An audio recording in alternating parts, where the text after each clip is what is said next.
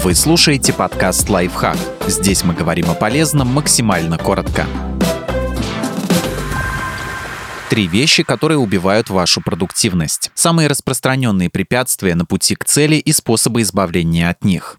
Уведомления. Исследователи из Университета Флориды обнаружили, что даже самые незначительные уведомления, которые показывает смартфон, могут серьезно повлиять на производительность его владельца. Ученые утверждают, что уведомления отвлекают от работы, даже если вы не увидели самого пуш-окошка, а только услышали пиликанье смартфона или почувствовали вибрацию. Настройте на своем смартфоне режим «Не беспокоить», чтобы он автоматически включался в ваши рабочие часы. Так вы не будете обращать внимание на уведомления и забивать себе голову ерундой.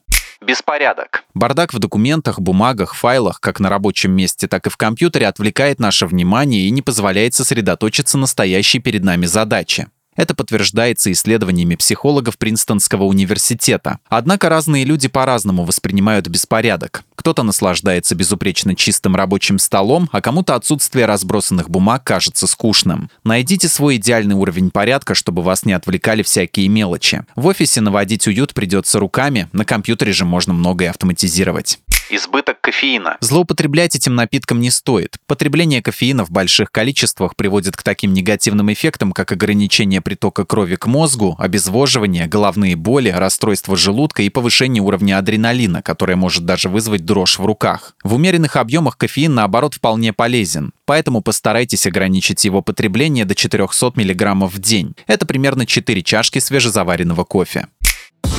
Подписывайтесь на подкаст «Лайфхак» на всех удобных платформах. Ставьте ему лайки и звездочки, оставляйте комментарии. Услышимся!